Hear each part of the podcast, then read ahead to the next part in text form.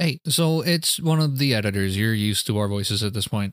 We may or may not have jumped a little too heavy into the podcast with Mr. Cohen. Um, we got a little excited, and unfortunately, we may have started covering a couple topics before we actually started hitting record. Luckily, there's maybe about 15, 20 seconds worth of material that you weren't able to catch. Um, but unfortunately, I'm just gonna kind of have to hot drop you in. So here we go. the whole concept of the entire world shutting down out of this kind of you know existential fear of what's going to happen it's like it was like some movie unfolding um, especially in that first month uh, coupled with you know especially as it unfolded and we and we came to realize that a lot of the restrictions were completely unnecessary and and, and a lot of them actually counterproductive and, and made things worse. Um, the frustration at which you know, the frustration with watching people who were are we already recording by the way Yeah, I I, I started. Oh, okay, good. recording- I No, started just wanted to recording make a sure I wasn't ago. just you know. Yeah, I no, just no, no, make yeah, sure we're we're good. going on on and you know you're like great. Let's let's save it for when we're okay. Yeah. Um. So the the the uh, the frustration with um seeing that you know many uh governments and officials would were just saying well tough we're doing this anyway um, even if it was counterintuitive, even if it didn't make sense, even if it was a, a huge violation of people's rights and, and was destroying people's lives and livelihoods as a result, they just did it anyway. Um, and, you know, so I think that, and, and then I guess a third thing from that is the, the, um, politicization, politicization, politicization of things like whether or not you want to wear a mask, whether or not you want to, you know, keep your distance from people when you're indoors, whether or not you want to limit your social interactions and things like that, which had the government not gotten involved and not either mandated it or or you know got involved one way or another and just left it to people's, you know, just simply provided best information that was available and left it to people to make those decisions as, you know, adults who can be trusted to make their own decisions, probably would not have been as politicized. Um, but because the political class injected themselves into it that became politicized which meant that where we should have been coming together and trying to help each other and figure out the best way forward instead we were fighting each other. And so i think those were contributing to a, a, a mental health crisis that's been growing for quite some time. But it's been growing for quite some time even before this i think because we live in an age of increasing comfort and convenience for immediate physical needs and even imme- immediate social needs but we have less in, which is kind of forcing us to reconcile with the the, the higher end of of uh, I guess that pyramid of Maslow's hierarchy of needs um, for things like purpose and fulfillment.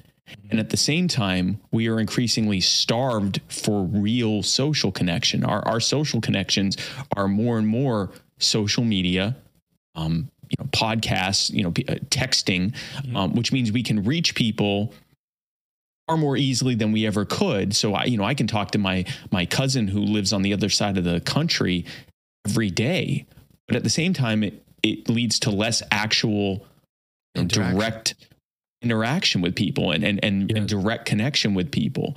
And so I think all those things combining are are leading people in uh, you know the existential crisis that used to be reserved for the idle rich, I guess now you know the the, the common man gets to have it too on an everyday basis, and and it's it's something we really need to consider. It's something I had to consider when I when I faced my existential crisis a few years ago when I was diagnosed with multiple sclerosis, and um, it's uh, it's it's sad to watch other people having to go through it and not necessarily have a blueprint for how to move forward on it.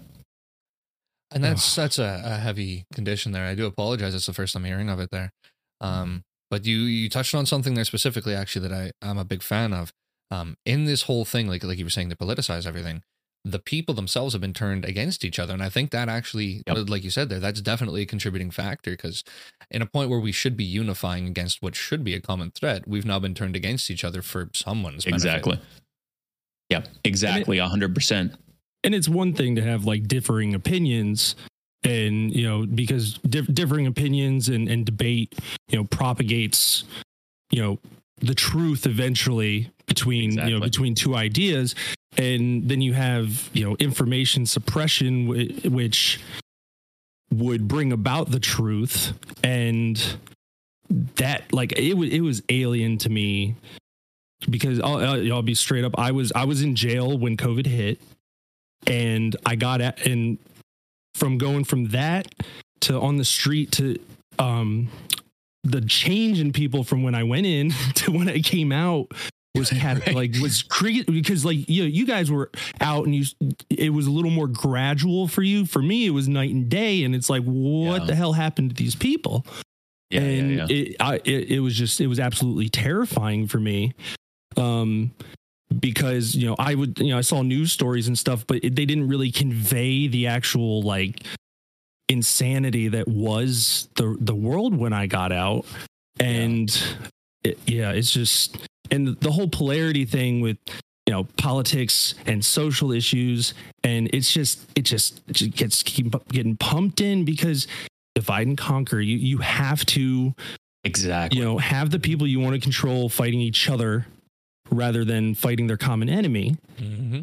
you know whether whether you know ideologically or you know physically but it, it relates to both.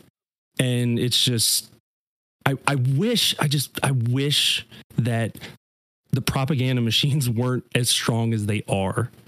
And it's sad that more and more people are, are are not waking up to it. And as much as i love technology i think social media is great you know and you know because most of my human interaction for the past 15 years you know the vast majority of it has been online with friends. They're some of my best friends.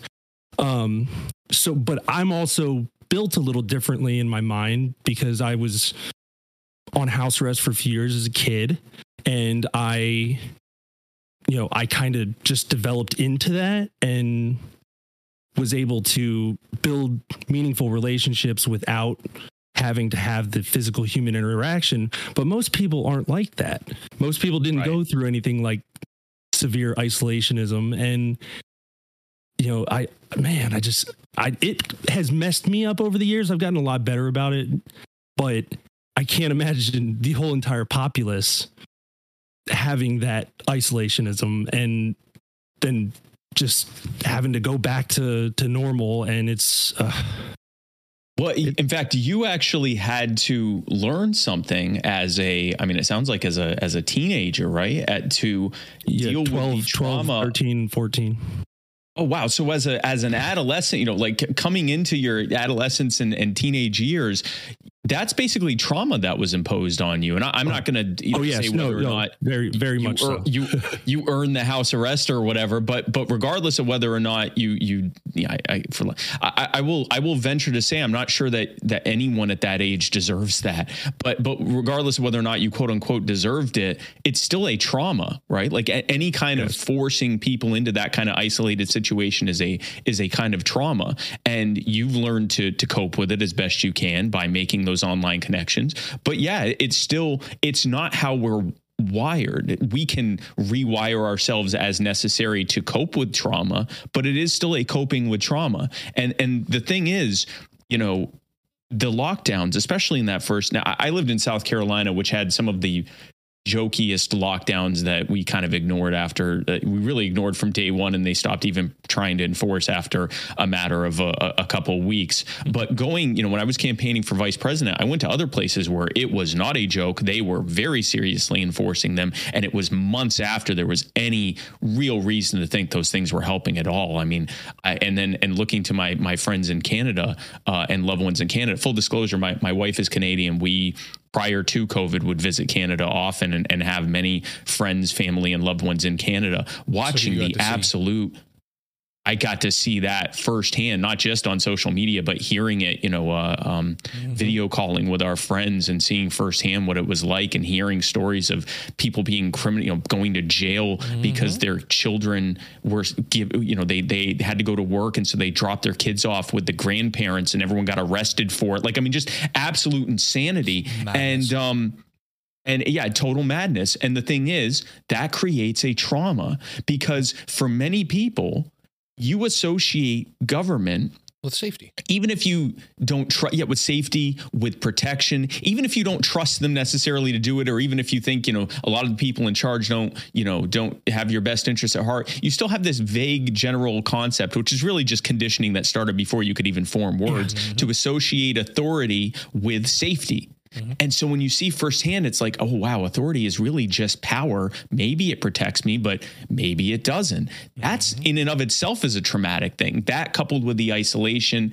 with the being told through suppression of information that you're in the wrong, you know, that contributes to a tremendous amount of trauma. Then on the other side, for those who completely bought into it and think that uh that, you know, this is all for the best and that these idiots are going to get us all killed if they don't start that's a kind of trauma too right? They're on the other side thinking you know i just don't i don't want to die from this illness. I don't want my loved ones to die from this illness. And and these people just are so wanton in their disregard for my safety and the, their own safety and the safety of others. And i have to live with these people and i have to go and and associate with these folks. And and i don't even know if you know if if if they're being safe and what they could be exposing me and loved ones to. That's a kind of trauma as well. And you know, uh, uh, Kyle hit it perfectly. This is going to be so easy just calling you all Kyle. Kyle hit it perfectly uh, when he said that this is divide and conquer. See, the, the political class has to divide us. It's not just that it's the most effective way to divide us, they actually have to. Because otherwise, if we aren't at each other's throats constantly, if we aren't constantly living in a series of crises where we are convinced that the other half of our city, our county, our country, our, our community is to blame and the only solution to them is is our half. Um, if we don't think that way about all things, then it would be very easy for us to take a step back and witness that the people imposing this this false binary on us are robbing us all blind and screwing us over. You know, they, they pretend that they're you know dead in a in a in a a, a mortal struggle with each other uh, for for the future of the country, and the reality is they're screwing us all over. They're working together to screw us over. It's it's a good cop bad cop routine.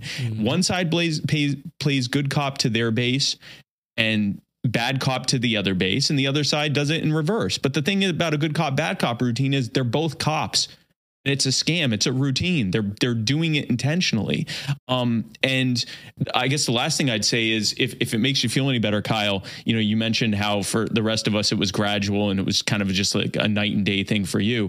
If it makes you feel any better, it wasn't all that gradual for us. It happened inside of a matter of at least where I was, a matter of like two weeks or even a week and a half, where we went from um you know, there's this thing that may be here and it's pretty scary, but everything should be okay to you can't go outside unless you absolutely have to. And a story I tell is I made my first anti lockdown video in the beginning of March, um, right before uh, they actually came here. And I, I, w- I was going to make it about a week or so earlier, um, right as they were starting to um, be imposed in uh, in in Europe, in parts of Europe. Um, but I thought, yeah, you know what? Who knows? If it's really going to make its way here or if it's going to blow over. But once I realized like it was definitely coming here, they were the CDC was dusting off the old uh, bird flu lockdown plan from 2005. Uh, once I saw that was certainly going to happen in in due time, I made an anti-lockdown video saying this is coming here. Here's why it's not going to work. Uh, here's how it recreates the cold and flu uh, season, um, and and actually could make the spread worse. Um, and and here's why we should pose it. And here's what we should probably be doing instead. The first comments that I got on that video were people saying, "You moron! That's never going to happen here." When I made my second anti-lockdown video after it had been imposed, probably two weeks later, maybe a week and a half, two, three weeks later, those same people were saying, You moron, you're going to kill us all. And it was crazy how quickly people went from that would never happen here to you are, the, you know, it, we have to do this. Um, so it, for everyone, it happened pretty quickly. But yeah, I can imagine if you were in jail, you know, went in in you know in a time when it was nothing was good and there were no restrictions and you come out and it's in the, the heat of it. I can i that must have seemed like a, Well- a alien world. Well, at the same time, I mean, nothing at f- right away changed for us in there. Well, one because they were lying to us about it, like I mean, they, we could watch the news, but they told us that everything was fine. There's you know no cases even in the county, and and like as if we weren't talking to family members, and you know there's no cases Right, in the exactly. jail, and and I contracted it in there, and Yeah. I they wouldn't even see me because they, they didn't want to admit to the health department that they had active COVID cases Yeah. um, Yep. and they weren't even doing you know um, protocols to because the classification there is only like two days um, and they were still bringing in people at only two days and not uh, quarantining them for a Right, week, right, right. Yeah, even a week, and uh, so things just, you know, it just got in there, and, And they've they got didn't- you. They've got you in close quarters using common facilities. Like it's basically it's a COVID factory. It's a breeding yeah. facility for it. Yeah. 100%. Oh, There's yeah. no way to get around it. And it's a respiratory illness, and all the ventilation is connected. it's like, it's Yeah, like- yeah, that as well. Yeah, yeah, yeah, yeah, yeah, yeah. I, I it, and a, a a reason that this happens is this is a necessary feature of the politicization, politicization or politicization. I probably need to figure out how that's said. I think it's But- but the- politicization. I can't believe you don't. I'm sorry. Right, I, I've written it out a thousand times. Let me let me look at. I, I I'm going to solve this in real time right now because I know how to spell it. I'm fairly certain it's politicization. A politicization. Yeah, okay, there we go. Like I can literally spell it. I just never actually said it. It's, all right. Um, it's like me so trying to say thing the- rural.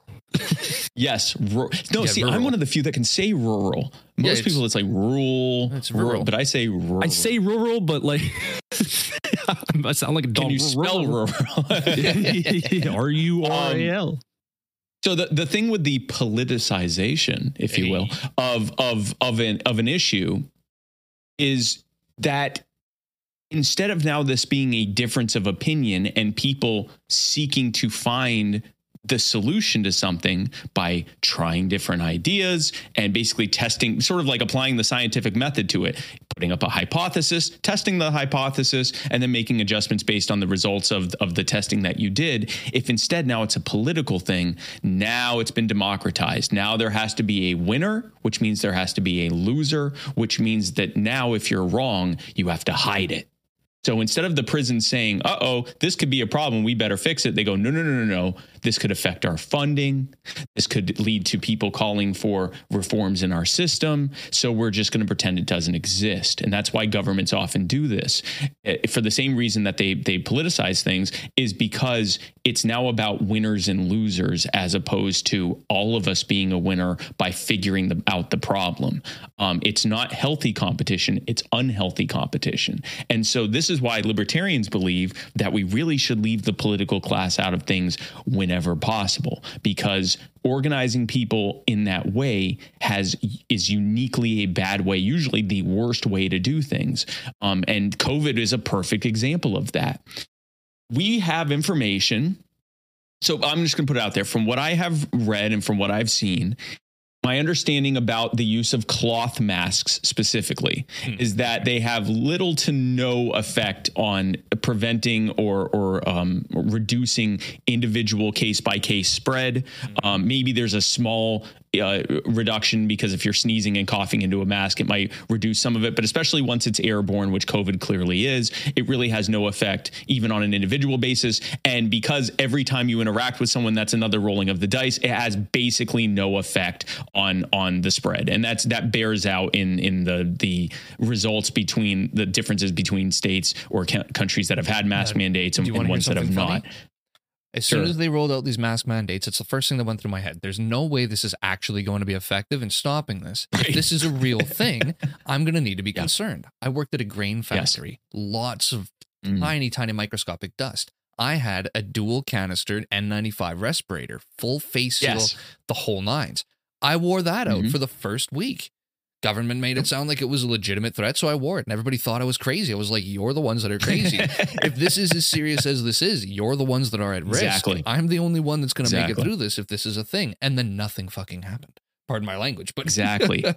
No, no, but you're you're 100% correct. And the thing is, and that was actually the next thing I was going to say was about N95s. Hmm. There are masks which if you wear them do greatly reduce on an on a case by case individual basis the the likelihood of spread. And if your you know your respir- respiration system is healthy enough that you can deal with the additional uh, burden of having to breathe through an N95 and things like that um, then then you know there's probably a reduction there. But again every interaction you have is another rolling of the dice. Mm-hmm. So the ability for it to stop community spread goes down. Might still be effective but it goes down. Mm-hmm. Now what if the government had given us that information and said, now take with that and do with it as you wish. What you would see is some people would wear masks, some people wouldn't wear masks, some people would wear a cloth mask, some people would wear N95 masks, some people would just keep their distance from people, some people would just limit their indoor activities, some people would say, "Hey, you know what? I'm healthy. I'm I I you know, I'll just limit my interactions with loved ones who are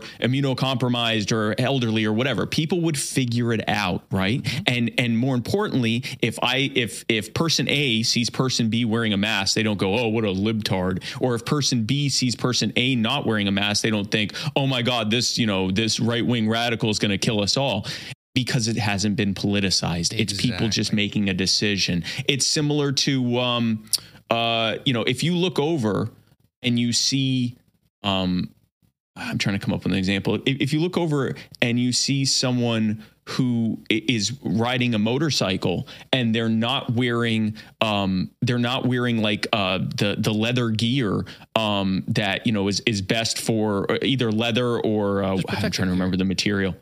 Yeah, it's, Yeah, le- it's leather. gear. It's leather. Yeah.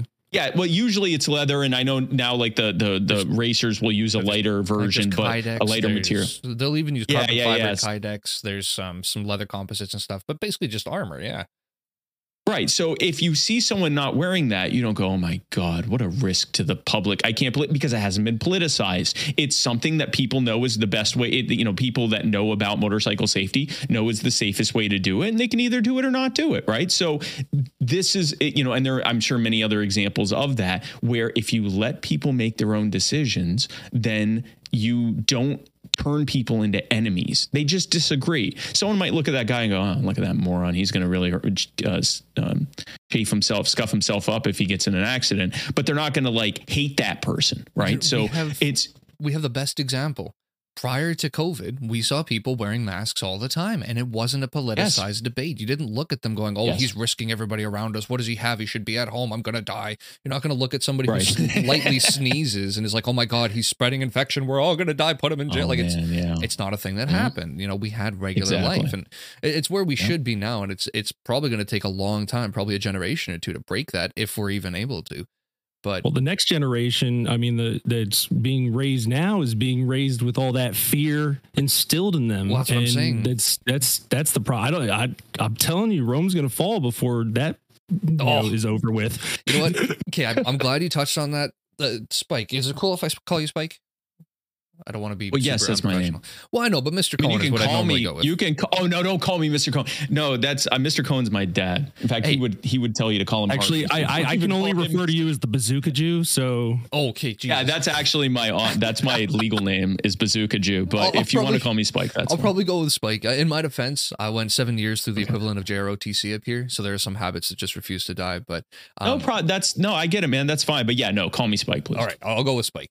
Um, he touched on something there that I order you. I order you to call me Spike. I'll, I'll go along. I'll, I'll, I'll concede. um, so it's he touched on it that Rome is about to fall. Now, this is something I've been saying in a lot of our podcasts. This is a topic I really like. When's the last time that, and you know where I'm going? When's the last time that we saw everything become blurred? Roles vanished. People could do anything. Uh, government started to tighten down the grip, but the people started to fear it and started to fight back. Even when's the last time we had something like this? Well, I, I obviously Rome is a is a good example. Another example was that they had been uh, exploiting the barbarians for quite some time, Oh, yeah? thinking that they were they certainly were never going to uh, you know invade and and hold a, hold us to account for what we've been doing to them. They're just these stupid barbarians, and we have we have our superior Roman phalanx troops, so that, that we have no Mm-hmm. no no uh, no no reason to to feel threatened by them. And, And uh, and what happens? by uh, the barbs. yeah, and they get freaking wiped out, right? And so and and and you know, they they there's that whole um and it's it's not the cleanest model, but it's certainly something you can look at. The whole, uh, you know, uh, uh, uh weak people create tough times, tough times mm. create strong people, strong people create good times, and things like that. Mm. You know, the more comfortable people are, the more um, the the more likely they are to. And it's to me, it's less about a a weakness, although that's an aspect of it. It's a complete decoupling from under from trying to be functional. Yeah, and complacency. So like it's a complacency it's a um it's a, a kind of and it's a kind of nihilism that happens as well mm-hmm. well what's the whole point of it right like we're so focused when humanity is primarily focused on survival and and um and uh, um survival of the species. So surviving um, and reproducing and and you know doing their best to to create as good of a future. And you create such a good future that people are comfortable. Now it gives them time to sit there and kind of navel gaze. And unless you know, for a lot of people, if they don't then use that as an opportunity to figure out well what is my greater purpose? How can i continue to serve uh, myself and others? Uh, it lends itself to just saying well none of this matters. And you, you kind of fall into this uh, this weird it's a type of nihilism. And and and that's when you know when I say morality, I mean things like I mean basic morality, like you shouldn't hurt people, you shouldn't harm people, you shouldn't kill people, you shouldn't take from people, you shouldn't steal, and things like that. That gets blurred. Well, if nothing matters, uh, then why shouldn't I do that? You know, and so you end up with this sort of egoism as well, and um, all of those things are society destroying thoughts and behaviors. Um, even if the only if if it's if the only way it manifests itself in a given person is that they just don't do anything with their lives, then that's society destroying. That's one less person that could have been helpful to others, mm-hmm. and obviously it can become a lot more malignant. Mm-hmm. No, and it just it just spreads from there. Like it's it's a for lack of a better term, it's almost a disease. And, and, yeah, in, in many ways, if you look at us as, if you look at humanity as an organism, it absolutely is a disease. Mm-hmm. I, again, I went through this, um, a little bit of background about me. I mm-hmm. was a drug addict for the better part of 10 years. Um, I got clean in 2006. But what I didn't realize was, thank you, I appreciate that. But what I didn't realize was I was still an addict. I was just an addict in search of a thing to be addicted to. Mm-hmm. And so my next uh, uh, addiction was success, which I convinced myself was just me being an alpha type, you know, wizard at at at, at being successful, and I, I, was able to to create and uh, and and uh, grow and maintain many successful uh, organizations, and I, I, became very financially successful. Uh, and on paper, everything looked great. I was you know fairly. I'm not a billionaire or anything like that, but I'm, i was you know I'm fairly financially secure.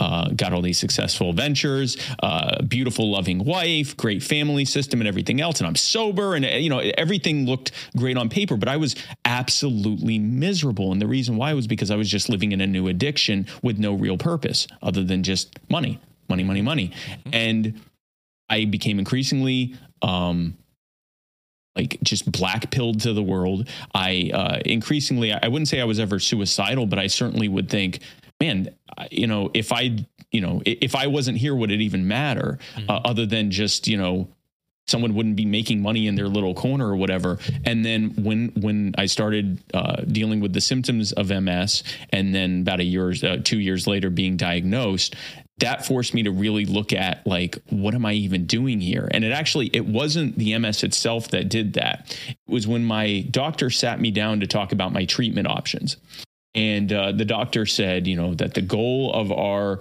uh, of of your MS treatment is to try to slow down the progression of your MS so that it's not really much different than the typical aging process. That was supposed to make me feel better. What I heard is it doesn't matter if you have MS. It doesn't matter if you're the healthiest person on earth or the least healthy person on earth. You're going to die. And before you die, you're going to decline. So here you have been worried about whether or not you have MS for about two years now. None of that actually matters because one day you're not going to be here. And even before that, you're going to decline. And we're just going to try to slow that decline as much as possible. That forced me to realize that 100 years from now, none of us are going to be here. 50 years from now, many of us aren't going to be here. Mm-hmm. All that will have mattered is what we actually did. Will mm-hmm. it have mm-hmm. been a good thing that we were here, a bad thing that we were here? Will it even matter that we were here? And that forced me to go on a journey to seek actually deconstructing who I wanted to be, what I wanted to be, and what I wanted to do. And it was a it was not an easy process, um, but I am eternally grateful that I did it because I'm now living the most. Not only am I healthier than I ever was before I had MS, um, physically and mentally, but I also have fulfillment. I have an actual purpose in my life, and you know, it took me a long time to say it, but MS is one of the best things to ever happen to me. Oddly enough, but it was because it forced me to do a thing that most people have not done. Definitely. One, there's a word you said there, fulfillment. That what is what a lot of people are missing in their life. Um, like you said, a lot of people are just chasing something. They're running through the motions, no actual sense of fulfillment. Like even myself, I've fallen into that trap. There's a lot of stuff that I've done through my life where, you know, it, I convince myself that this is what I want to do. This is the best bet, but you still feel miserable. You feel empty. It feels like you're just going through the motions, like you're just propelling a Yeah. husk through life.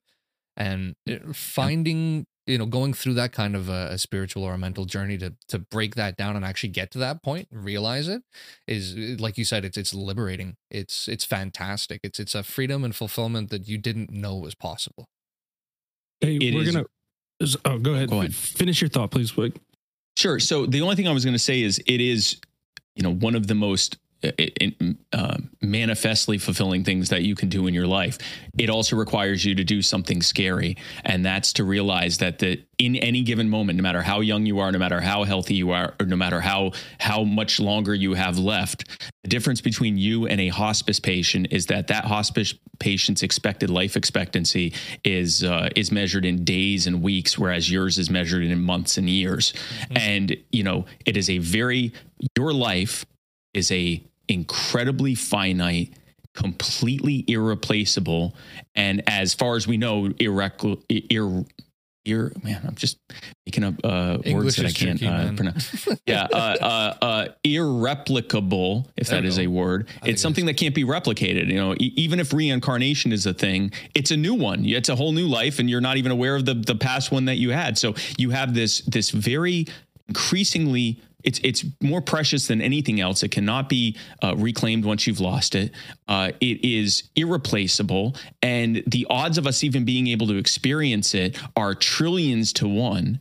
And you know what? The sooner we get out of our "I'll always be here" uh, coping zombie haze that we put ourselves in to to try to deal with what could otherwise be a crushing existential realization. If instead we embrace that realization, that allows us to to to focus on being fulfilling in the time we have now, and instead of seeing it as this you know looming horrific thing that's going to happen, instead we see the life that we do have and the moment that we do live in as this incredible thing that we should be so grateful for, and then we feel empowered and and feel a necessity to demonstrate that great gratefulness in the way that we treat ourselves and others and and like I said it, it, it was the most once I got over the sting of it that it, it is the most powerful thing to ever happen to me Mm-hmm.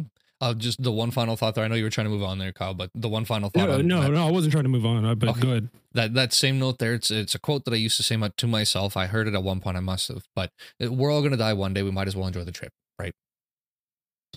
Like it's it's Yes. dark, but it's just the simplest way to put it there. It's 100% true 100% true Um, what were you What were you Okay, thinking? Kyle? gi- uh, give me 30 seconds because I just I didn't do a sound check earlier and I need to double check. Just just need to make sure. yeah, no worries. Okay, no folks. worries. Well, while Kyle is uh, working on that, I'd like to tell you about my organization, You Are the Power. I know what you're thinking, Spike. I like everything you have to say, and I love the liberty movement, but I don't know how I can help others. How can I do that? Well, folks, I have some fantastic news for you. We have an organization called You Are the Power, which empowers individual people to grow a large, uh, join a large and growing network of liberty-minded activists and community leaders to find people and organizations and causes that need help in their community, teach them the best practices to be able to help others, and then empower them to work together to do exactly that. Not only are we growing the liberty movement, but we're helping people now. And if you'd like to join us, you can go to youarethepower.net to sign up today. Membership is free, and we'd love to have you be a part of it.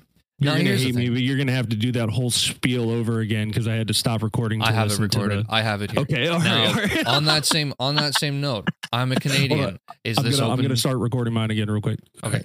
Okay. I'm a Canadian. Is this open only to American citizens, or is this No, uh, you no, you are the power is a uh, a nonprofit that can uh, work with people across the country. We are uh, now to be in another to you can do one of two things. You can either help us with the work we're doing in the U.S.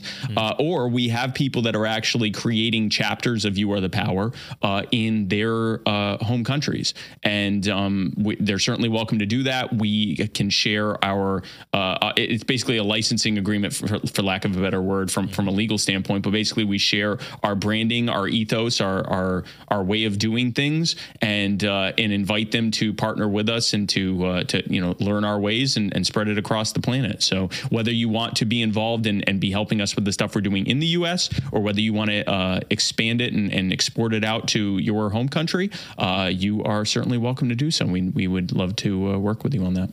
Now I gotta I have another question for you. For Sure. some of the folks that might be in countries that are um in, shall we say, rough times, where they don't exactly Mhm. have access to international banking, if they were interested in supporting such a movement, how would they go about it? So you're saying I just want to make sure I understand what you're saying. Like are you saying embargoed, to embargoed countries, like blacklisted countries financially right now, say Russia, if they wanted to commit to something like that, how could they contribute? Well, I guess the, the the legal way that they could do that is uh, if they wanted to mirror what we are doing. I, it's it's an interesting question because I'm not 100 percent sure if we're allowed to work with nonprofits in those in those countries or, or if that's, something. Why, yeah, that's Yeah. why I bring it up. Kind of yeah, get so the motives it- going. us- let's let's go ahead and, and err on the side of caution and assume that we can't. Mm-hmm. Uh, if a, an organization, if if a uh, a person in an embargoed country uh, wanted to emulate what we're doing, we're pretty open source about how we do stuff. We we aren't in secret about how we do things. They could simply uh, and, and they they they uh, wouldn't have to use our branding, and uh, they certainly could use their own. But they could basically just do what we're doing uh, in their home country, and if they wanted to emulate very closely the the um, the brass tacks of how we do stuff, they're certainly welcome to do so. Obviously, it sounds like we wouldn't be able to directly coordinate with them, or at least not while the various sanctions and embargoes and things are in place. Um, but uh, but in the meantime, they certainly can do those things and and you know become the the equivalent of a You Are the Power in their in their community or their home country. Perfect. Figured I'd uh, Um, try and get as much intro, as much info as I could for our fine listeners here. Of course. Yeah. So, so uh, yeah, just full disclosure with me, Spike. I uh, I was a struggling addict for about. Uh, I'd say I got onto addictive substances in 2010, um, and didn't uh, didn't come out of that until what 2019. Uh, I believe was my last use of heroin.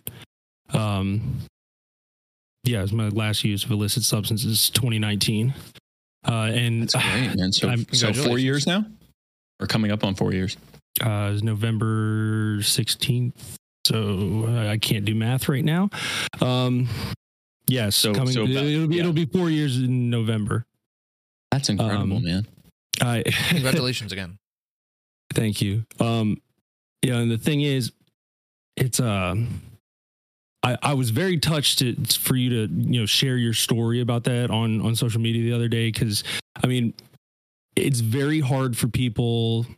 You know, who have a little bit of you know fame or notoriety to to discuss things like that unless that's what they're you know famous or have notoriety Right. for Right, right, right. and uh, so yeah, I just I just want to say thank you for you know posting about that and and um, yeah, I I I um I helped.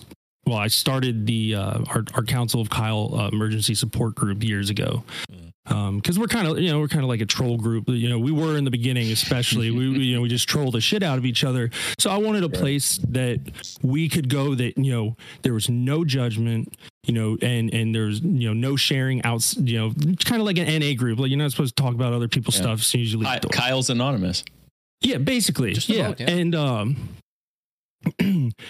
and I will say that I got when I last got out of jail, um, I got heavy into re- rebuilding it, and through that has been like that has been one of the best things for me because you know even though at points in time I focused on it a little, you know, too much in an unhealthy way, kind of you know in an addictive way. Yeah, Uh, I- in yeah, an mu- addictive much- way, yeah. Yeah, much rather be doing that um, than than heroin.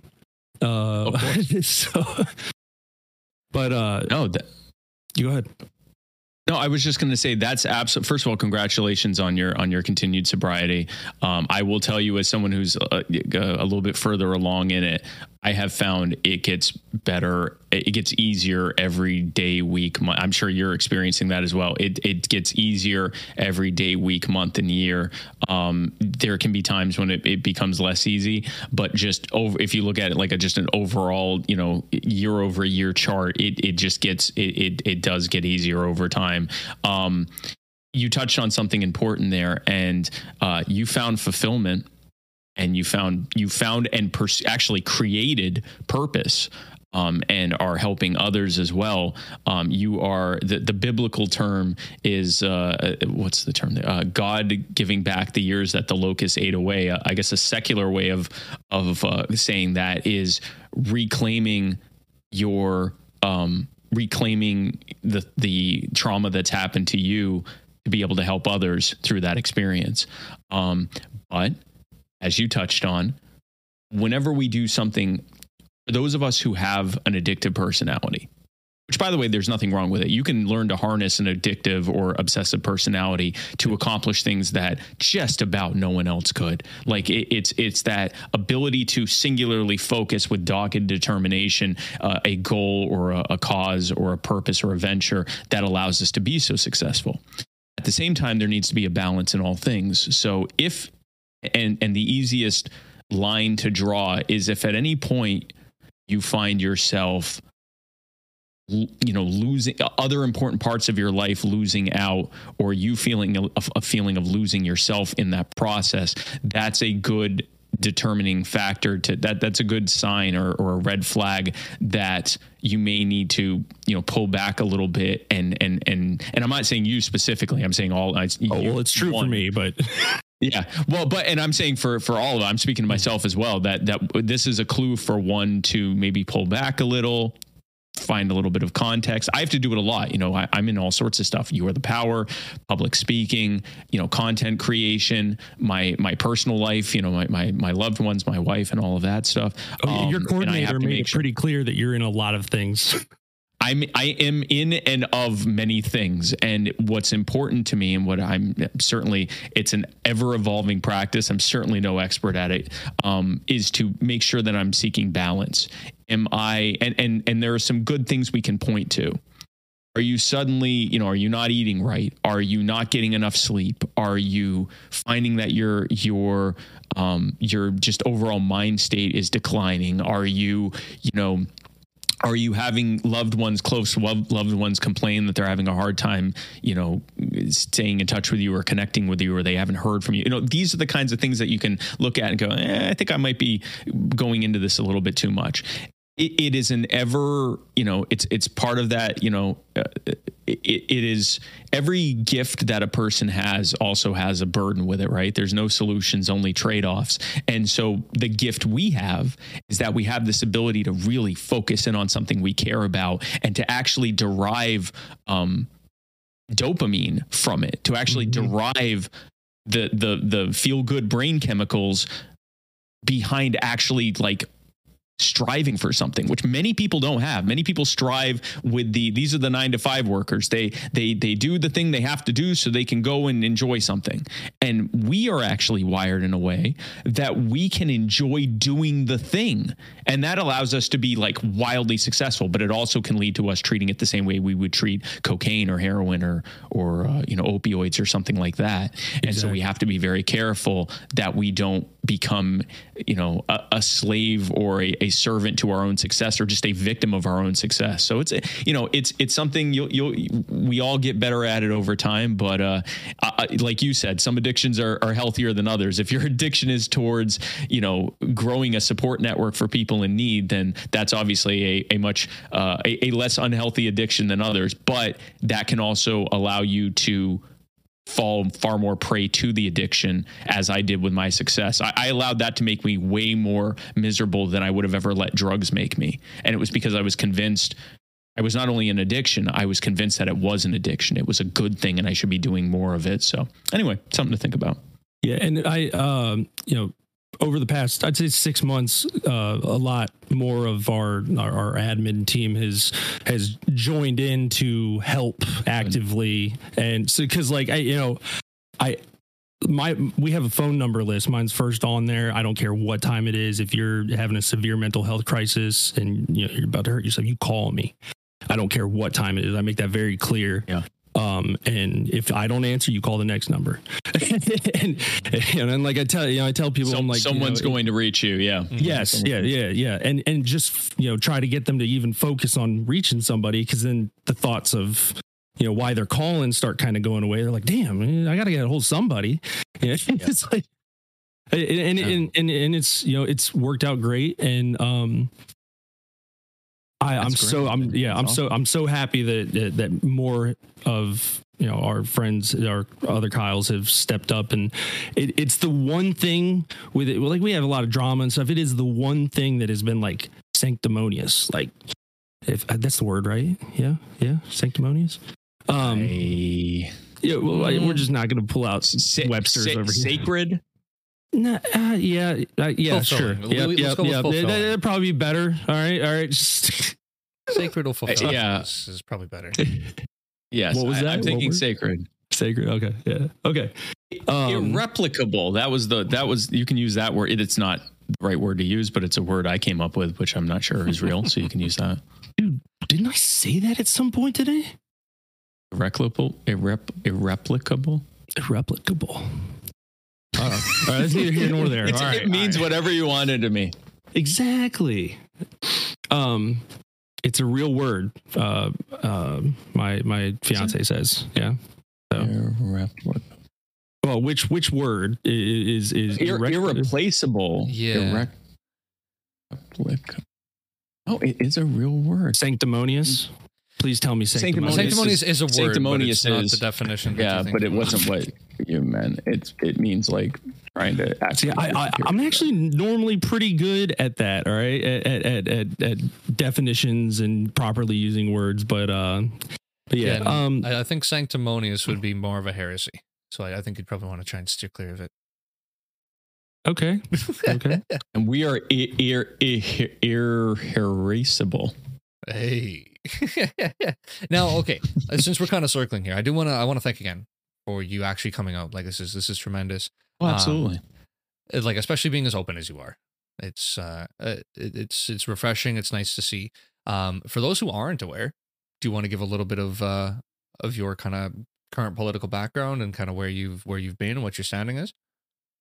Oh, sure. So, um, I guess for those for those who don't know, I was the Libertarian vice presidential candidate uh, in uh, 2020, um, and we came in third. So, I am I like to call myself the vice presidential bronze medalist. Um, it's pretty cool. Uh, there was no podium. I've still not received my medal. I do feel somewhat ripped off, but it is what it is. I certainly don't want to be a burden on the taxpayers, but I uh, I would like a nice bronze medal or even just something plated. But whatever, I might plaque just or get one something. myself know, just little plaque or something. Yeah, I'm that guy in the meme, you know, where it's like the guy's celebrating and kissing his wife and just pouring Chewing champagne his on, himself, and and then you zoom yeah. back and he's in, the, yeah, chewing on his medal. That's me. That's me. But I couldn't chew on my medal because it's actually a chocolate. It's uh, wrapped in uh, a thing. So, um, but yeah, so that was uh, I, uh, I I did that. But but my background is uh, I started um, my first small business in my teens. It was right before I turned 17. And um, I did that for the better part of gosh, 20 years and uh, um, almost 20 years. And uh, when I was diagnosed with MS, I, uh, I decided to uh, part from that and get into uh, what truly I felt like was my purpose, which was to um, to spread the liberty message. Uh, I had been a libertarian for quite some time, uh, but I had always, you know, I never thought that. It, I always thought that that wasn't where I should be, and then realized that that was where I should be. And so that started with me starting a podcast uh, because. Um, Believe it or not, at the time there weren't a lot of libertarian podcasts. Now there's a lot of them, but um, uh, I, even there, there were at the time, but it wasn't quite the level of saturation that we had at the time. But I, I started one and it, got fairly successful, and uh, a lot of people really liked it, and people encouraged me to run for the vice presidential nomination in 2020. I did it kind of on a lark. Uh, did not think I was going to get it. Just figured I could use it as an opportunity to give my thoughts about some of the the deficits in the strategy and messaging that the liberty movement and the libertarian party had and uh, apparently i sold it well because they they picked me and uh, to be the nominee and so um so again. on the strength of that I, what's that Congratulations again. Thank you. I appreciate that. And um, so after that, I, I realized that a lot of work needed to be done in the cultural sphere before we're really going to be able to see the political gains that we want. And, I think for far too long, the liberty movement, oddly enough, even though we kind of hate politics, we primarily focus on electoral politics as our preferred vehicle for trying to implement change, despite the fact that outside of the local level, we rarely, if ever, win. And so, in doing, in making that our primary focus, not only do we frustrate our, our membership and our activists and our candidates uh, by kind of sending them on these, uh, you know, regular tilts at the windmill that we know we're not going to accomplish. Not only do we, you know, leave people finger pointing at each other, who's to blame for the fact that we're not winning, and just create a lot of um, a, a lot of bad will within the movement. Not only do we push away a lot of uh, like-minded, liberty-minded, libertarian people who would otherwise join us, but aren't going to join us on that, you know, uh, um, that pipe dream of a quest. But we also reinforce the narrative about us that it's pointless to even listen to what we have to say because we can't win anyway. And so uh, basically, after the campaign ended, I went to figure out where it was we could fit in to do that. And what I settled on was that there are people right now who are in need, and we have solutions to those problems. And we know how to organize people to get those problems solved. We just need to do it. So uh, last year, I started uh, my nonprofit, You Are the Power, and that's exactly what we do. We uh, find people who are in need. We uh, get uh, people together who are like-minded in, in solving problems. We educate them on best practices for how to do it. We create a network both within our membership and with uh, common cause, single issue organization coalitions that we build with other groups. We organize to uh, help those and, and alleviate those problems and help the people that that are in need of help. And we use that as an opening discussion with the public uh, and with our network about how voluntary solutions are uh, the best way to, to solve the problems that we face, and that most of the problems we're facing are as a direct result of too much power being in the hands of too few people, and that the solution to that is to take the power back and to solve them ourselves. That's what we do. God, I, I I love I love that whole. I I actually like I I knew some of that, but I didn't know the the mission of you are the power and and all that. I actually didn't know as much as I know about you. I I didn't look into that as much, and I I mean that's that's great. And I and I've always believed that like kind of the same thing. Like you have to the LP, and I'm not libertarian. Um, I'll say that um, just because of the kind of like politi- politi- politicization. Jesus Christ, Politici- politicization. politicization. um, you know, within the LP, you know, you like it, what you guys recently had like the split with like the Mises caucus and, and all that like that was going on, and and you know if if the LP can't even remain you know unified within its small numbers, how on a national stage is it going to have any viability?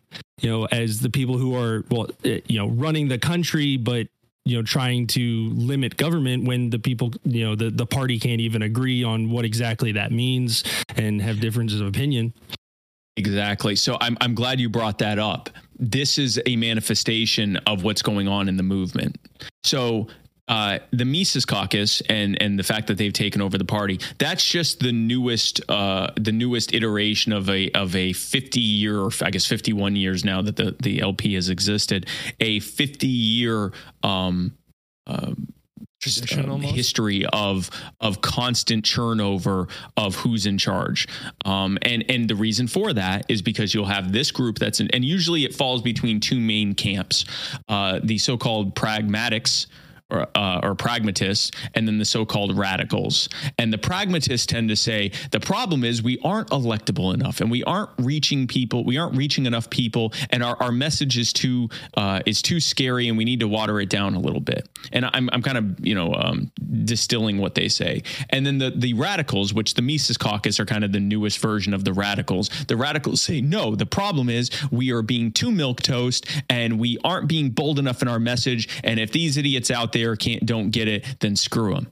And the thing is, they're kind of both uniquely wrong in their own special way. The pragmatists are right that we need to be focusing on, uh, you know, incremental changes that we can implement and on finding electable people and, and professional people to to build our message around. But the thing is, no one likes milk toast that's not people don't vote for milk toast people don't aren't inspired by milk toast and if they think that you have very little likelihood of winning and you're not much of a difference from the status quo, then what the hell are they going to vote for you for? But then the radicals are, they're right that, you know, we need to be bold in our messaging. And that's how you reach people and that's how you bring people into the movement. But you have to be welcoming. You have to realize that people are going to need to know how the roads are going to work in a libertarian society or, you know, how public safety is going to work or, you know, why we don't, you know, believe government should be involved in things that they've been told their entire lives that government is necessary to be a part of education, healthcare, public safety, and these things. You know, we need to be able to have mess answers for that, but we have to be approachable in doing so. We can't just call them idiots over and over because then they don't care what our message is because they hate us anyway.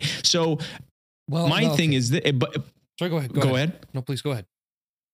So I was going to say the the reason that this constant infighting happens is because someone has to be for to blame for why we're why we're not winning. What I say is it's actually not really either of those things. It's the fact that our focus is in the wrong place. We need to be focusing on bringing people into the movement and helping people. And that's what I'm doing with You Are the Power. Now, to be clear, You Are the Power is a nonpartisan organization. We are libertarians, small L. We are not, uh, you know, directly affiliated with the Libertarian Party. We have uh, members of our uh, volunteer leadership uh, team who are libertarians, Republicans, Democrats, people that are not politically affiliated affiliated, non-voting anarchists, people that you know don't even know necessarily where they fit in, but they know that they want to make changes in their community and that they they they align 100% with everything that we're saying. So they're libertarians who don't know it yet, basically. And um, and the thing is, you know, if there are, and we do not get directly involved in campaigns or elections or anything like that, because a because legally we can't, but b because it's not really the right it's not what our wheelhouse is. Our wheelhouse is in helping people and using that opportunity to help people to show them not only do our ways work, but also to show them how much more power they have than they ever thought they did. A lot of people hate politics because they feel powerless. They feel like it is this growing monolith that they are powerless to do anything to stop, and they just have to shrug their shoulders and deal with it. And what we can show them is that when we work together, there's far more that we can do and that they can do as individuals than they ever thought possible. And that that's what you were the power is about. That's why it's called You Are the Power. Like it. Great dog, you had something to say? Uh, I did. Um, I'm trying to think. Hold on, bear with me. Um, okay, so now I'm uh, coming from Canada, which is like borderline socialist state. Um, how would stuff like and this is going to sound incredibly ignorant of me, and uh, please apologize. Mm-hmm. I will apologize. Please forgive. I didn't actually yeah, go no. and look a lot into it because I wanted to get answers from well somebody knowledgeable. Um, mm-hmm. Hey. So, for, well, don't take me wrong. You are a source of knowledge, but I mean, we do have Mr. Spike Cohen. Someone here. else knowledge, someone don't, else who's knowledge, someone not named Kyle yeah, who's don't, knowledgeable. Don't get me wrong, little brother. L, little L. Okay, okay. We have little L on the podcast, so yeah, go ahead. So don't get me wrong, brother. I value your opinion, and you have a wealth of I, I know, knowledge. But I'm we have Mr. Spike Cohen, so I mean, come on, I gotta. He didn't want his pro Kyle bias to factor in, so he's bringing in a non Kyle to explain it. Perfect. So yeah, so how, for example, like roadworks. So let's say yeah. um, there's a section of road. Um, let's say we've got two examples: one section of road near a government office, and one section of road that's kind mm-hmm. of in a rural area, just wherever. If they needed mm-hmm. road work, how would that be taken care of? Out. So if if government wasn't managing it, how would that be taken care of? Yeah. Or like, okay, so okay, around. So, sorry, I guess go ahead. Go ahead. So first, we have to get down to first principles here, um, because that question is asked from the standpoint of roads still being this um, this kind of owned in common for lack of a better word entity.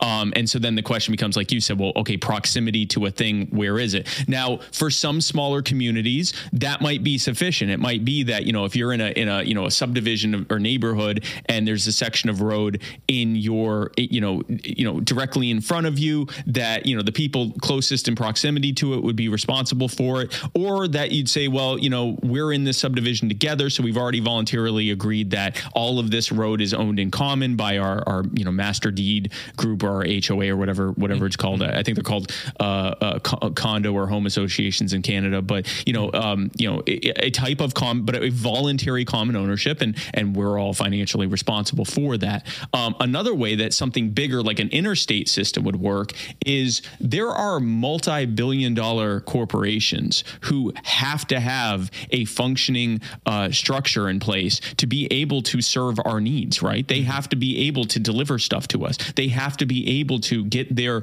uh, you know, their workers out to work on their infrastructure. If they're a cable company, they have to, uh, you know, if they own airports and, and malls and things like that, they need people to get to be able to get to them. Mm. And so you could have a combination of uh, companies or organizations individually owning them or deciding in in uh, in in common to own them together um, to to provide those needs. And it's very likely that we would not even have to directly fund some of those larger roadworks, pre- precise and, and not just roads, but all of the infrastructure, power infrastructure, telecommunications infrastructure, all of that stuff, because they need that stuff in order to be able to make money off of us, right? So right off the bat, they would do that. And the beauty is by having this handled Oh, and a third model could be uh, if you have a larger community, like a, a, larger urban community, where the the individual community model wouldn't work. Mm-hmm. You could have privately owned roads where they would use either some kind of toll or membership system to fund it. Okay. Um, and and the beauty of doing it that way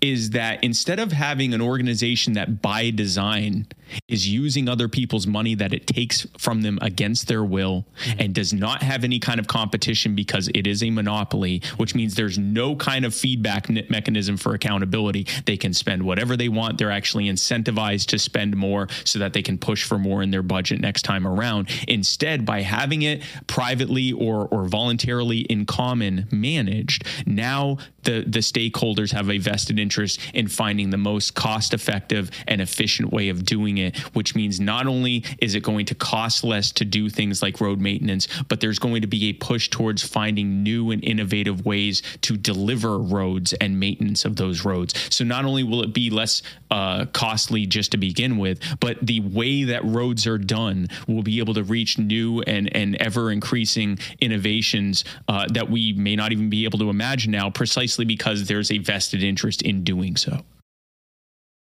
Okay, and then it, I guess you could kind of apply that same kind of mixed ownership and responsibility to most of the models. You know, like uh, commerce, for example.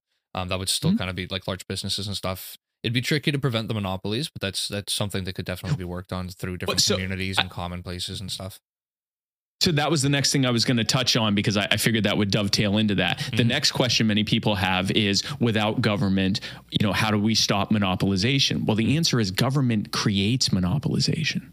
It so the can. reality is if you look at the, you know, we're, we are told that the purpose of government is to use regulations to keep large corporations in check to make sure that they don't, you know, run roughshod over us. But then we watch as the exact opposite happens. Yeah. Those regulations actually create a barrier to entry for smaller competitors who cannot afford the cost of compliance, thereby ensuring that only the large suppliers of that given thing that's being regulated are able to afford to do so. In fact, it's no wonder that then that the lobbyists who push for these regulations are usually directly funded by these large corporations. Of course, they want those regulations in place. Of course, you know, uh, uh, Amazon and Walmart and Costco want a minimum wage in place. They want to destroy the small mom and pop shops that can't afford that, right? And there's multiple other regulations that we could look at. So now what happens? Those regulations are in place and when those companies violate them and we can use extreme examples not just you know uh, some company trying to stiff someone on on their wage uh, or something like that but like something like a company uh, doing irreparable uh, um, and irreplicable um, uh, environmental damage uh, by dumping into a river or a stream or a lake or something like that. Well, what happens? The first thing that happens is the government usually tries to cover it up because usually it was done with a, you know large corporations and governing entities holding hands doing it together. So first they try to cover it up and if that doesn't work if the public is able to expose it then the next step is uh, they uh, they um, you know implement some kind of slap on the wrist fine for that company. You know trillions of dollars or billions of dollars in damage and they get you know a few million dollar fine doesn't even pay for it. Mm. then they indemnify everyone involved against being able to be held directly liable and they create some kind of taxpayer funded trust fund to pay out settlements, pennies on the dollar, for the people who have been victimized. And they make them pay for it because those people are taxpayers as well. And the, the justification for this model is well, if we were to make them be directly liable, it would end the company. Good. So how do we so how yeah. do we change it? They're the ones who did that. How so so the answer well, you set it up differently by not creating. So, a monopolies are created by a monopoly. Government is a monopoly of force that is uh, enforced with violence and threats of violence and financed through theft and extortion. So, the, right off the bat, that monopoly creates partner monopolies in the fascist system that we live under. That that's what fascism is: is the marriage of government, big government, and big corporations, and that's what we have. So, the the answer to that is to simply not do that. So, either you know, you could either look at an anarchist model where there isn't a government, or just have government not be involved in that stuff. Government is not in charge of money and currency. Government cannot simply take from you whenever it sees fit. Government does not have unlimited regulatory authority to make decisions on any single thing. Government's only purpose is to protect lives, rights, and property. And if you do that, then you end the lobbying problem because why would a company waste money lobbying government for a power it doesn't have when they can instead for, uh, focus that um, Um, that those resources and time on finding better and more innovative ways to serve you so you will voluntarily give them more money. But the other thing that happens is by not having all of those overly burdensome regulations that end up getting ignored by the big ones in place anyway, and by not having those in place, it allows for more smaller and more responsive and more responsible uh, smaller competitors to be able to compete in that space as well, which not only allows for you to have more options to choose from, but forces the larger competitors to competitors to stay responsive and to stay accountable for their actions. Okay. Yeah, and, and accountable because they're accountable directly to their customer base. Yeah, to the people, not to the government. Yeah, they, they have to be. And then another aspect of that is again, if if if you still have government in a tort system, stop indemnifying. We need to end all immunity. We talk a lot about qualified immunity for police officers and the harm that does, and that's that's true. We should end qualified immunity. We also need to end prosecutorial and judicial immunity for judges and prosecutors. We need to end absolute immunity for politicians. We need to end sovereign immunity from governments, and we certainly, I don't think anyone here disagrees that we need to end case by case um, lobbied immunity for large multi-billion and multi-trillion dollar corporations. If uh, if a company can be shown through negligence or malfeasance to have caused damage to another party or other parties, they need to be held responsible, just like any of us would be if we did it. Those 100%. things coupled together force these these uh, organizations to do better, not because they suddenly become angelic and and uh, un, you know uh, uh, untouchable beings, but because they recognize that it's in their best interest to do so. Right right now under the current system, it's in their best interest to screw us over.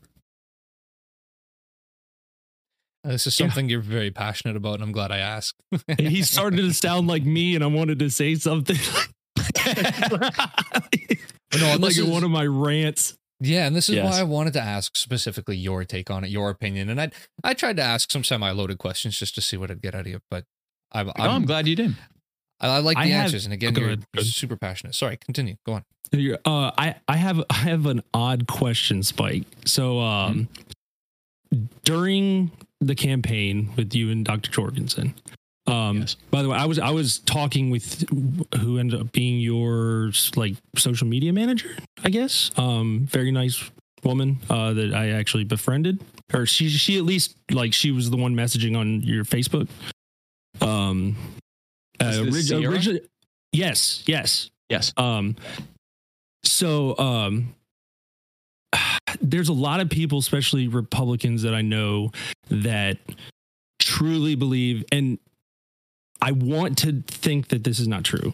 Um, but that truly believe that the the sole purpose of a lot of the or at least Jorgensen and and Johnson um, campaign was to usurp the try to usurp you know one side or the other's um, hold they have on the vote. And I, I know that I saw a lot of like uh, there was a lot of exit poll data that for for you, you know the Libertarian Party that actually showed that you know um, that people were saying you know they just were so sick of the of the two major parties, but right there there isn't any like funding or or or influence that happens that you have seen at least within the LP that would like give any idea as to like that being the case like that somehow the the DNC and the GOP are like subverting democracy by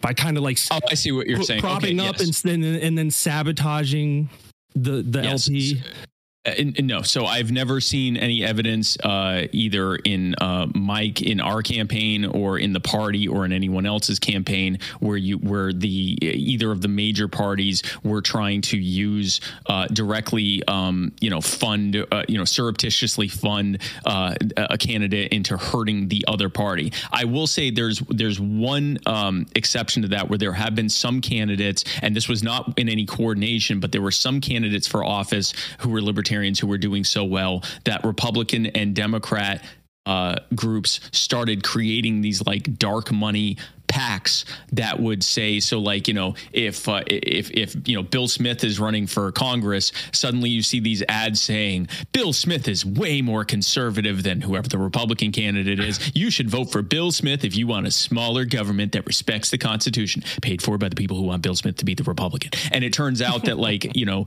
it's hard to track but it's probably a Democrat group sending that up. And then suddenly there's another one going if you want real social justice and you want bad you know police police to be racist cops to be held accountable. Bill Smith is your man. Why Becky Jackson or whoever the, the Democrat is, but she's in bed with the police and you definitely don't support her. If you want someone who's going to treat you with equity and equality, then Bill Smith is your progressive choice, paid for by the, by the people who want the Democrats to lose. Like it, it's, it's, you know, it, so I've seen that, but that's where the candidate is scratching their head going, who the hell are these people funding this stuff? So that's, and that's an old, that's a tale as old as time in, in politics, but direct funding or collusion or anything like that. No, I've never seen that. And, and like you mentioned, um, any exit polling that's ever been done shows that the vast majority of people who vote for libertarians wouldn't vote for anyone else.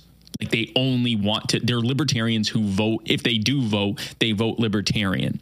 And then you have uh, another group of people uh, who would vote, you know, some other third party because they just vote for whichever third party they think is most likely to do the best. And they just want a third party to have a big, you know, as big a number as possible. And then from the people that are left, it's fairly evenly split between Democrats and Republicans. And it depends on the candidate, but it's usually fair, you know, maybe it's like 60 40 one way or another, but it's usually fairly evenly split, but that's a very small group. The vast majority of people are either just voting third party or just voting libertarian. They would not vote Republican or Democrat. So if there is a tremendous amount of money being spent, uh, it's kind of wasted money unless that candidate becomes very popular, and then that's when you see the the dark money PACs. Which I always get a I always get a joke. I'm like, hey, you're both a conservative and a liberal. Congratulations.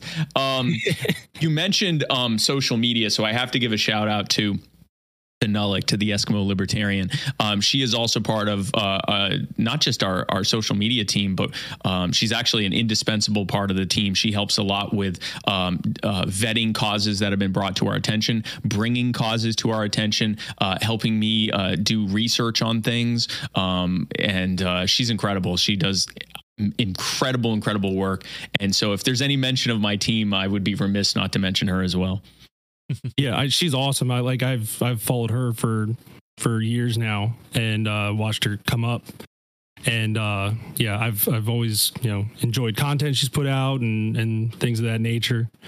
Um, I Oh. believe go ahead. that she has what it takes. Don't tell her I said this, but I believe that she has what it takes uh, to be the first libertarian elected governor. Personally, That'd be awesome, honestly, because she's one of the uh, she's one of the more um, I would say like center of the line libertarians, like you ta- talked about, like the radical and the and the uh, the pragmatist. Like, I, like in my in my view, she's more central within the party and has a good head on her shoulders, you know, ideologically. so so you know what? Here's the crazy thing: we're both radicals, like hardcore radicals.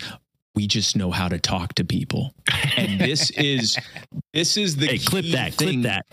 this is the key thing that prag- the more the more pragmatist minded people and the more radical minded people often don't realize there is no it's a false binary to choose between being relatable being professional and being um, you know uh, uh, approachable and being bold and radical and presenting new disruptive ideas that make sense to people. Not only you, should you not have to choose between those two things they work perfectly together. What is more relatable than going into a situation with a solution that no one else has presented and then demonstrating how it can work? What is more radical than actually implementing our ideas by meeting people where they are, empathizing with their concerns, and then showing them how our solutions will fix the problems or greatly ameliorate the problems that they're facing? Like it is both pragmatic and radical. So, no, from an ideological standpoint, we're a couple of anarchists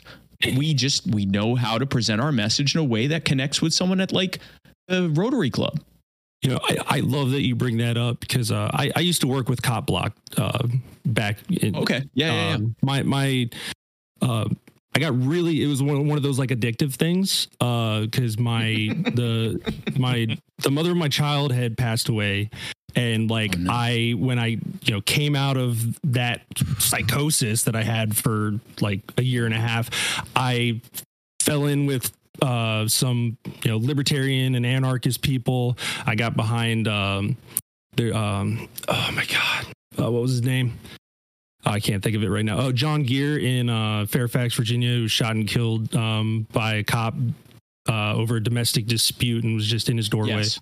Okay. Uh, yeah. And, Yeah. and Natasha McKenna at the same time. So I got involved in that. I dove into that head first.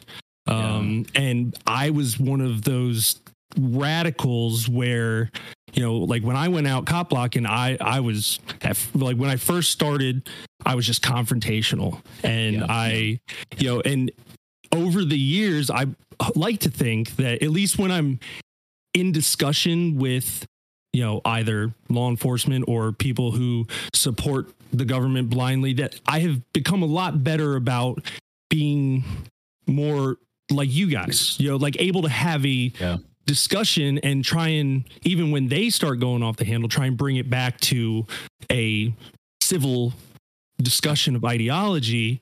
And yeah you're you're right. I, it, that's the only way that, that uh, the ideology is ever going to exist because the ideology is kind of based on you being a civil individual to begin with. So if you can't show that you can even have civil discourse with it with individuals how is a entire society surrounding you know your ideology going to have any chance Exactly. exactly. And let's follow that for a second. So you dealt with a horrific trauma and I, I'm so sorry that you that you had to go through that. I'm I I pray that her memory is a great blessing to you and, and everyone whose life she touched. And you took that trauma and you found something that you could dive into you know, for lack of a better word, bury yourself. I think you actually said bury yourself in it. And because that was initially at least coming from a place of hurt and trying to cope with that when someone would oppose what you were doing it hit you a lot harder than it otherwise normally would have. And over time as you've been able to put things in proper context you've realized that the best way you can be effective is to is to be able to understand that not everyone's going to agree.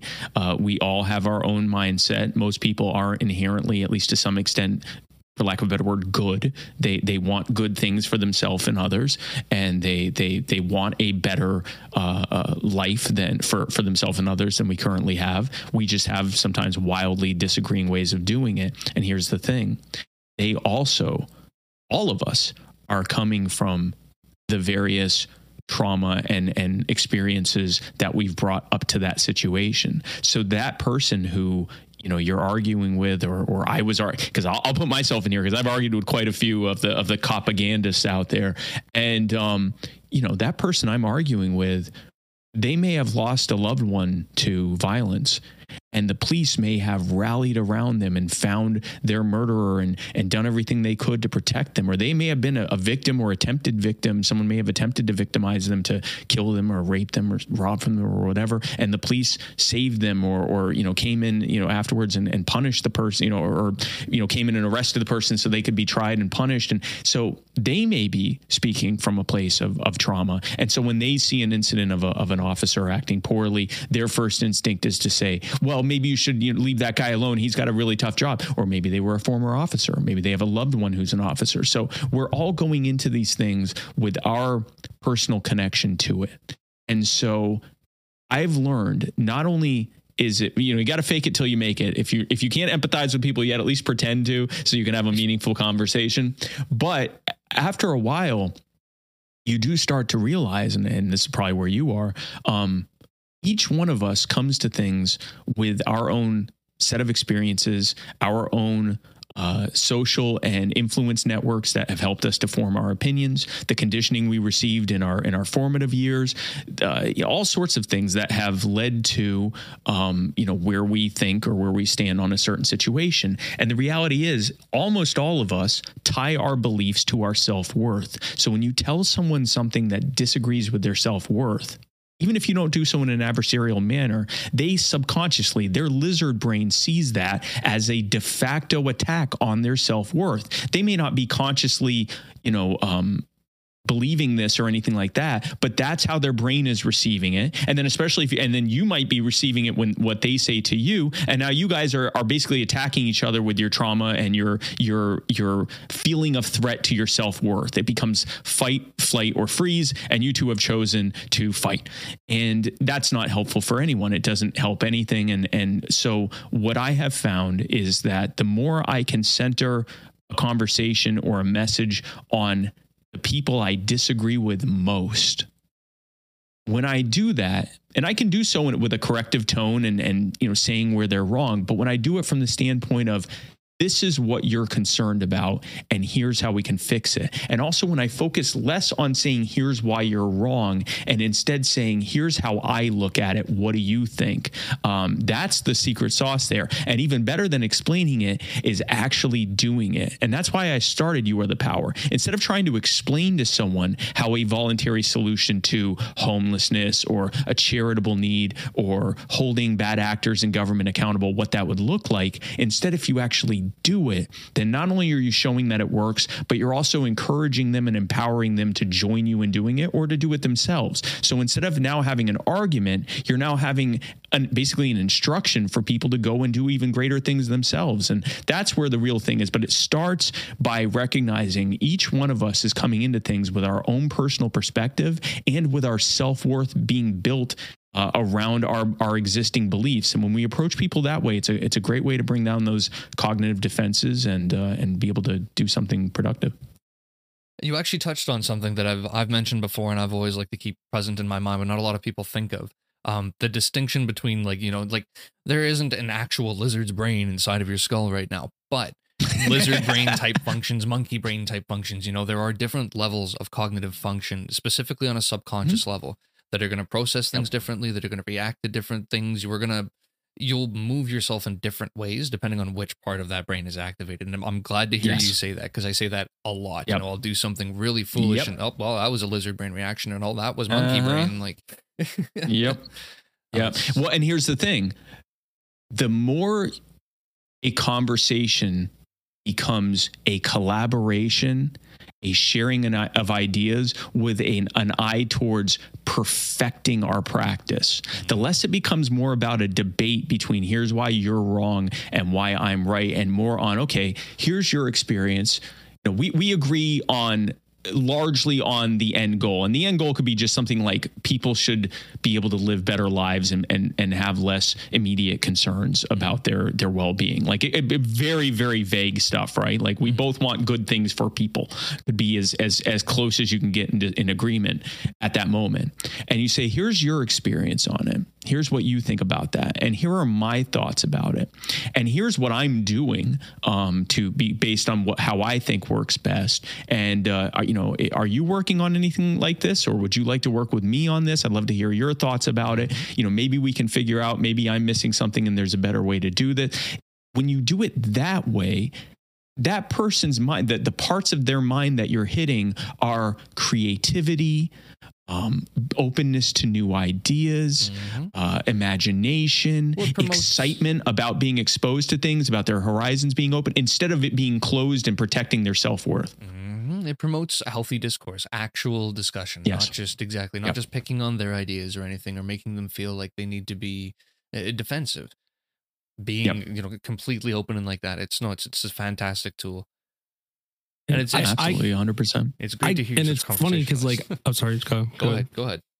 I, I come into like those debates now with a very odd background. Um, you know, family wise, um, you know, and things that happened. Me. So I, you know, my whole entire life, I was a, until I was 12, I was a diehard patriot. I planned on joining the military as soon as I, you know, hit 17 with, you know, permission or 18. And, and I was, right, right. I, I was going to go fight the, you know, Afghanis and, and all this stuff. And, um, you know, and my parents weren't very political. My parents did a very good job, uh, you know, in in raising me and my sister, where they didn't like to push any ideology, religion or or political. They would just teach us as much as they could and let mm. us decide, which was very rare for my generation because it was either you you know for most kids i felt it was either you accept your parents ideology or right. you know or you're in trouble and you're going to have problems yeah, yeah. with your parents and it was always an open discussion within my family and i i'm so thankful that i grew up that way um because i was never afraid to talk about things like that with my parents um and then you know, and then I got in trouble. Um, I'll, I'll, I'll, be absolutely clear about what happened real quick. Just short story of it. Um, I was mixing pool chemicals in bottles in my backyard, and th- you know, kind of like a Drano bomb, except it was gas and chlorine, and I was throwing them off my back deck. Well, one was in a smaller bottle and blew up in my hand. Uh, got hydrochloric acid in my eyes. I had Neighbor mm-hmm. called neighbor called uh, 911. They heard chlorine gas, not gas and chlorine. uh, so I lived 10 minute walk from the edge of Quantico Marine Corps base. Oh no. They called in Quantico bomb squad. They quarantined my neighborhood. Um, it was it, it was a whole huge thing. But I was told and my parents were told that if you know by the fire marshal if I was open and honest, nothing would happen to me and a few days yes, before the yeah. Sorry. I'm sorry. I'm sorry. Yes they were they told you to talk to the police i'm, sorry uh, in advance. Yeah.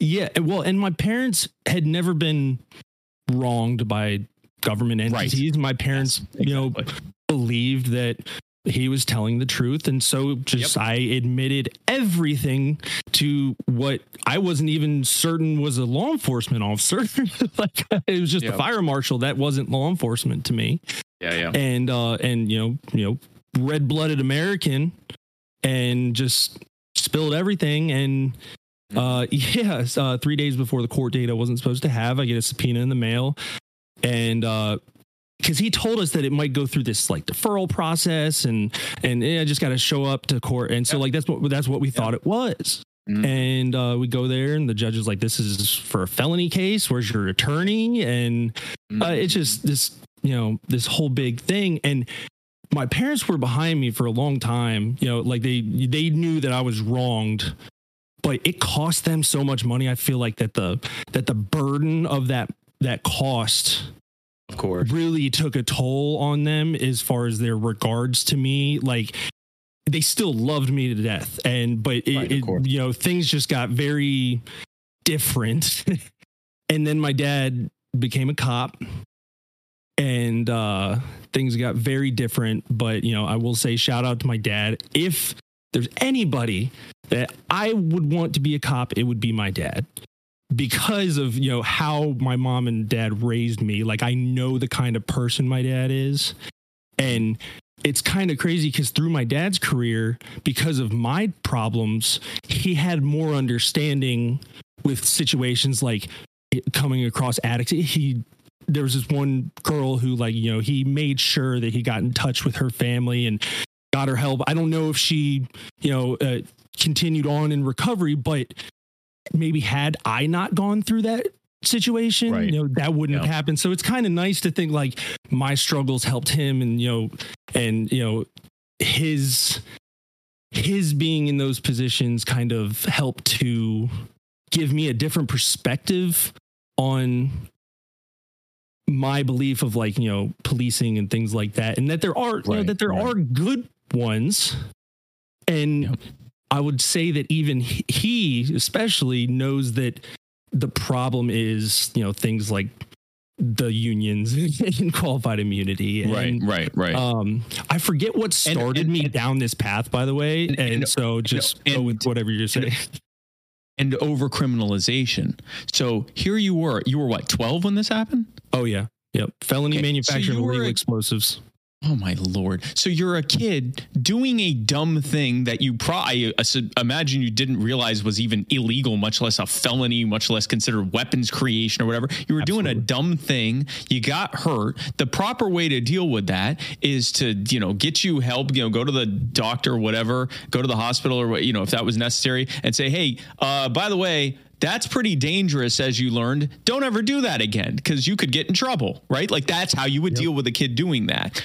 And uh, instead, what did they do? They they criminalized you. They met a quota and they criminalized you, and they they they maximized your punishment as a kid for doing a dumb thing. And it was probably because they had their superiors breathing down their neck saying, We need more collars. You know, we got all this money from Homeland Security. We need to show we stop terrorists from making bombs or whatever. And you were a perfect scapegoat for it, right? And so, by the way, here's a lesson here for everyone do not ever answer questions to uh, anyone in a position of government during what could be considered an investigation, whether it's a cop, a fire marshal, or whatever else. You say, I would be happy to help in any way that I can. Here is my attorney's information. Or if you do not have an attorney's information, say, I would be happy to give any information I can. I would need to speak with an attorney present. I would only speak with an attorney present. Also, without unless they have a warrant, do not ever allow them to search you, your property, your home, or anything else, uh, unless of course they have a warrant. Then you kind of have to. Uh, but you, uh, but you do not uh, ever consent to a search without a warrant. Those two things alone will make it exponentially less likely that they can criminalize you because well over 90% of criminal cases involve in rely entirely on testimony from the um from from the the the suspect or or the accused um or uh and or uh, things that evidence that they got during a consented to search without a warrant. So, and they cannot get that warrant unless they have reasonable suspicion, which is much harder to get if you shut up. So the again, you were a 12 year old. Your parents didn't understand this. You had no reason to understand this, and your parents didn't realize because they had never been in the situation. Lesson learned for all, all people, anyone listening to this: never consent to a search without a warrant. Never speak without an attorney present. Be I. You do not have to, but I recommend being polite the whole time. Don't you know? There are many people. I will not talk to you. I'll say, officer, I understand. Um, I'd be happy to work with you. Here is my attorney's information. I'd be happy to speak uh, in any way that my attorney deems fit. So that's that's how I deal with that. And of course, my att- attorney does not deem it fit for me to speak with them. Said that, but, um, but so that's the, a lesson there. And um, and and I I will I'll close on this because I, unfortunately do have to go. But um, I, I will say that we all wa- y- y- your example of of your dad Mhm. um, all of us are basically we are operating from what we've experienced up until that point. So if we want to make positive changes for ourselves and others and bring and get people to join us in doing so, we have to operate from that reality. So if you're talking with someone else, how do you become or help to become that thing that changes in their life or that factor that changes in their life that makes them want to join you in doing this. As opposed to just yelling at them and proving you're right and they're wrong and getting a million billion internet points which mean nothing and are not redeemable in any country. Uh, instead what if you are creating uh, a, a life experience or helping to create a life experience in someone by showing them a better way or by helping them to realize that they what they suspected all along was in fact true. Um, that's what I do with You Are the Power. And uh, one more shameless plug I invite anyone who wants to join me in doing that to join at youarethepower.net. But if you don't want to join that, or if you uh, just want to do something in addition to that, any way that you are interacting with others, do so in a way that when possible because i mean some people you know just some people it's just best to disconnect from right? Like you don't have to try to change everyone. Like the the the urge to try to be a change for everyone uh you know doesn't apply would work for everyone. But for someone who who looks like they're at least the least bit agreeable to have a discussion with you or to work with you if you can be that that experience that they go back to. So hopefully for you know with your dad and that and the the lady who was dealing with addiction, hopefully she did turn her life around. And but even if she didn't, maybe she can point to that whether she did or didn't and say, "I remember that time where that officer could have given me a hard time, but instead he helped me get back to my parents." And maybe that changed her life in some way. Maybe maybe it just made her remember that there are people who care about her even though she's in addiction. And maybe that's the thing that she holds on to to stay alive. Maybe it's what allowed her to get help or maybe it's just a nice thing she remembers. Who, who knows? But that was your father being an instance of something that can can be and, and probably was life changing uh, for her we can be that for other people every single day. And the more that we do that, the more that we are able to help people now and to help create solutions that help even more people. And that's what I encourage you to do, whether you do it whether you are the power, whether you do it with your own organization, whether you do it through some campaign for office, whether you do it through uh, charity work that you do in your community or working with other people for justice in your community, whatever it is that you do, do so with a mind towards helping to be a life changing person moment experience for someone that empowers them to do much better things as well. Dog, anything from you before he's got to go? Um, no, actually, if anything, the only thing I will say is I'll float the offer for you to come back at some point because there is more stuff I'd like to discuss with you if you ever open for it. I'd love to. I would love to. I would love to do that. You know how to reach me and, and get that scheduled. I'd be happy to do it. Yeah, now we do. yes, all you do is just keep spam tag. It's spam. Uh, uh, um, Spam tagging you me and or- getting getting, on, getting yeah. all the Kyles to at you in like everything for like a week and a half straight. But thank you for that that. was my Christmas present, favorite dude. thing. That was my favorite thing was just going in the comments and going. So I have a website you can literally just fill out, and you guys are like doubling down on just tagging me. Go on the show. It's like no, okay, but there's a way to ask this. Like I literally have. yeah, there's a I'm channel not for it. unapproachable. Like there, it was just a. Fu- it would be like if someone's standing out in front of a restaurant going, "I want a pizza," and they're like, "Okay, would, would you like to come in and order? What kind of pizza would you like? Pizza now." Pizza and Like, and, sir, like, and we have a and- and menu, being you just can- so like, why am I not getting a pizza? Hey, real quick, uh, El Camino Kyle says hi, and uh, just wanted to let Yes, you, El let you know Camino. Kyle, who Yeah, did I- come I- out. Yep, through axes come with you, right? His El Camino, no, he shot uh, machine guns with Oh, me. okay, So- yeah, yeah.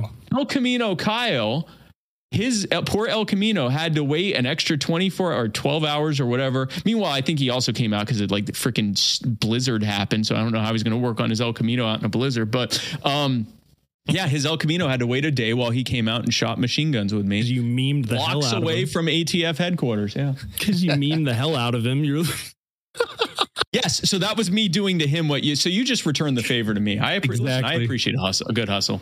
I see. That's what I said. I was like, dude, we're just gonna harass him in a like meme campaign and shit. And he's gonna fucking come on. I'm like, I, I'm pretty sure I know the dude well enough at this point that he's gonna worked. appreciate It the did fuck out work. of I'm it. not gonna lie, it like did work. I was really leery work. of it. I did mention it. I was like, I don't know if this is the best way. Like, I'm sure there's somebody we can contact. He's like, no, we're we're committed. Like, this is happening. he's, he's gonna like it. Even this is gonna be I- funny. Like, even even after I told you how, you're like, all right, well, we're already in for a penny, so Like, we're just staying yeah, we're in already for a pound. here, was, like, we're was- we're already here, so we're just gonna keep like literally in reply to my comment saying that was just a bunch of people saying Spike Cohen go on the show, and it was like, sure, all right, great. No, that's that's that's great. so Well, yes, listen, now to- you know how to get reach me message- properly. To get the message to all the Ky- there's so many fucking Kyles, There's man. many. like, Oh there are so many. Like you think that you've seen a number. No, that's there's too many. But yes, please. At any point, we'll we'll reach out. We'll try and find another time. If there's at any point you're like, hey, I feel like doing something wacky, go ahead and reach out to us. If you feel like you've got the time or we're important enough, we're more than happy, man. Anytime. And Absolutely, I look forward to it. I look Hey, forward to it. so do we. we normally stick on Sunday or uh, on Saturdays there. Um, Sunday, I mean, today works like any other time. If you have like a Tuesday or a Wednesday or something, as long as you let us know or you reach out to say, hey, you know, this is coming up and you guys would probably have a kick with this. We're flexible as as can be when it comes to this kind of stuff, especially when it comes to important guests. yeah, we just have to Absolutely, apologize I to his dad it. for today. Oh What's yeah, he, yeah. My, he's probably not going to listen. Well, I had a family dinner that I was supposed to be at today, um, but I ended up kind of putting it off because I mean I wanted to be here for this. I mean, like this is Listen, on behalf of Kyle, Kyle's dad, I am so sorry. I know how how important family dinners are to your people, the Canadian people, and I I I, I will uh, I will fall on the sword. It was my fault. Kyle was supposed to do this with me Saturday morning, leaving your family dinner perfectly intact. But me, destroyer of family values, said no. We can only do it Sunday afternoon. So if you have to be angry, which I understand that you must, being your Canadian culture to be politely angry, then direct your polite anger at me, and I will tell you from the bottom of my heart that I am sorry. Jeez. Okay, that's that's not what I was going for, but sweet Hey, lord, I'm thank gonna clip that, and every Kyle can use that as an excuse for like, like anything ever. missing work or some shit or school or like, oh my god, Uh, that's great. No, that was you very much, like- sorry. I even Yeah. said sorry in the correct like I didn't even. Canadian. It didn't even sound weird. Like it, it fit perfectly. Yep. No, that was bang. on. Right. Yes, that's how because that's how you say it. I watched enough Degrassi. I'm uh, pretty sure I can get it. Oh, that was good. Yes, sorry. Yes. No, no, many, many thank you. Honestly, like this, this has been a pleasure. If I could, I'd shake your hand, but it's a little tricky reaching through the monitor there. Absolutely. Absolutely. One day, I Neuralink, all that. Yeah, we'll Yeah. we'll get it. Yes. One, one day we will we will meld minds and enjoy this. Definitely. All right, have a good one, Spike. Thank you. Thank you guys. Take care. Thank you for everybody listening. Make sure everybody has a good evening.